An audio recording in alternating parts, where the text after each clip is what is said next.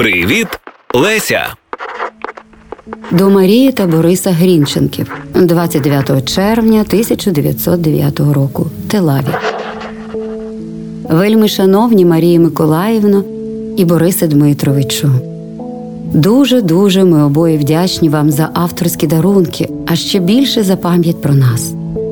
Раз у раз ми згадуємо про вас і довідуємось через родину, як вам живеться. А писати просто до вас якось не одважувались, думаючи, що може вам і не до листування. Ще якби могло писане слово справді вимовити все, що так глибоко почувається, а то воно все виходить, наче холодне чи офіціальне. Може, тому, що й живе слово часто німіє перед величчю горя. Так, принаймні, буває у мене. Та либоні ви все гаразд розумієте, бо, певне, з тої самої причини не обізвалися листом до мене, посилаючи ваш цінний подарунок. Але тепер я так і одважусь обізватися до вас, бо думаю, що, може, чимсь можу стати вам у пригоді. Я чула, Борисе Дмитровичу, що ви все не здужуєте і що на зиму маєте десь виїхати на ліки. Чи зважили вже куди саме? Коли ні, то може я послужу вам до якої поради, гірким досвідом мудрена. Якби ви знали, як ми тепер жалкуємо, що стільки грошей витратили на Крим, коли за кордоном усе те було б ліпше і дешевше. Он люди пишуть, що в Єгипті можна чудово прожити за 75 рублів у місяць, а в Криму за ці гроші люди собаче життя мають. Коли б ви наважились туди поїхати, то я була б рада, бо й мені конче треба в Єгипет на всю зиму, а то я цього року так ниділа, що вже здається гірше нікуди. Може, й Клим поїде зо мною на місяць-два, але надовше йому не можна, отже, муситиму сама сидіти цілу зиму, либонь з грудня до квітня.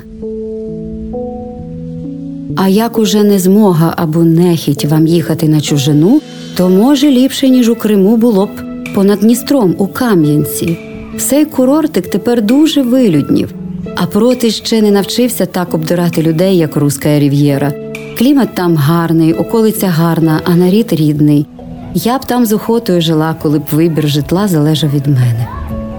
Але може вам і зайві усі мої поради. Простіть, що настираюся, бо це справді тільки від щирого серця.